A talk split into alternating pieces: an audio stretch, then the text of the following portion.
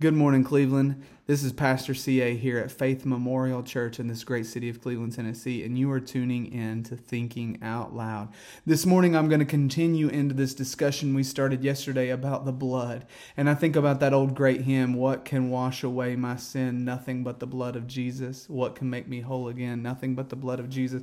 Nothing but the blood of Jesus. And as I said yesterday, I think that that is one of the most neglected teachings in our day, that we need to get back to a place where we talk about the blood of Jesus. And if you remember, if or if you were tuning in yesterday, you may have heard me talk about the seven places that Jesus shed blood during his life and ministry. And the first place that we mentioned was actually not on this earth, that Jesus shed his blood in eternity past in the heart and the mind of God. In the eternity past, the covenant of redemption, we've talked about that before on this program. The, when God the Father, God the Holy Spirit, and God the Son met together and determined that they would work out our salvation. I like to say that before God said, Let there be light, He said, Let there be salvation. You were on His mind before the worlds were ever formed. That's why John the Revelator said, And I saw a lamb as having been slain before the foundation of the world. So that is the idea that we're talking about the lamb that was slain before the foundation of the world, that God is not reactive. That is, He didn't create everything and say, oh, this is good, and then, oh, this is very good, and then, oh, wait, now it's messed up. I've got to figure out something to do. God doesn't react. No, God is proactive. Before He created Adam, He knew that Adam was going to fall. Before that, He ever even created Eden, Eden to put Adam in, he knew that it was going to be defiled by Adam and Eve and their sin, but he still created them anyway.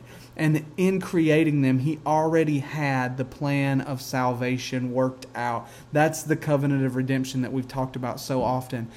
And in that, I love it because when the sin happens, it says that God doesn't come in the heat of the day or he doesn't come in his wrath and in his anger and his fury as if he's surprised and he's caught off guard. No, he waits and he meets with Adam at the appointed time because praise God, God always keeps his appointments. He meets with Adam at the appointed time to walk with him in the cool of the day, and he begins to ask some diagnostic questions. And in the process of doing that, he gives the proto evangelion, the or evangelium, the first gospel. He tells them that the seed of the woman will crush the head of the serpent that the serpent will bruise his heel, but he will bruise the serpent's head. That the seed of the woman, which the woman don't have seed, they have eggs. Men have seeds, but through the immaculate conception with the Virgin Mary, he works all that out so that the seed that he put in the woman will crush the serpent's head. Praise God. That's a beautiful testimony. But all of that does is shows that God already had this whole thing worked out before he ever created anything. And so in eternity past, Christ shed blood first before the foundation of the world in the heart and the mind of God. And what this means for us. Because each time Christ shed blood, there's, there's a practical implication. Not an imperative, something, oh, Christ did this, so now I have to do this. No, there is a indicative, a practical, applicable, indicative statement that we can take away from this. And what we can take away from this is that God shed his blood or Christ shed his blood in the heart and the mind of God before the foundation of the world, showing that even though we have made mistakes, even though we fall short, God already has provided a way for us to come back.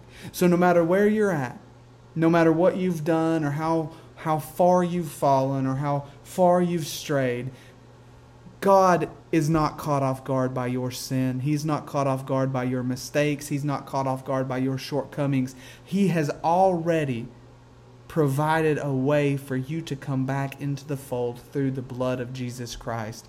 And he's not he's not in coming in his wrath and his fury to invite you back. No, there's an appointed day where wrath and fury will be released upon those that haven't come home. But today, Christ is sitting on a throne of mercy with that blood he shed before the foundation of the world, paving a way for you to come back into the family of God. Thank you for listening. This has been Thinking Out Loud with Pastor CA. God bless and have a great day.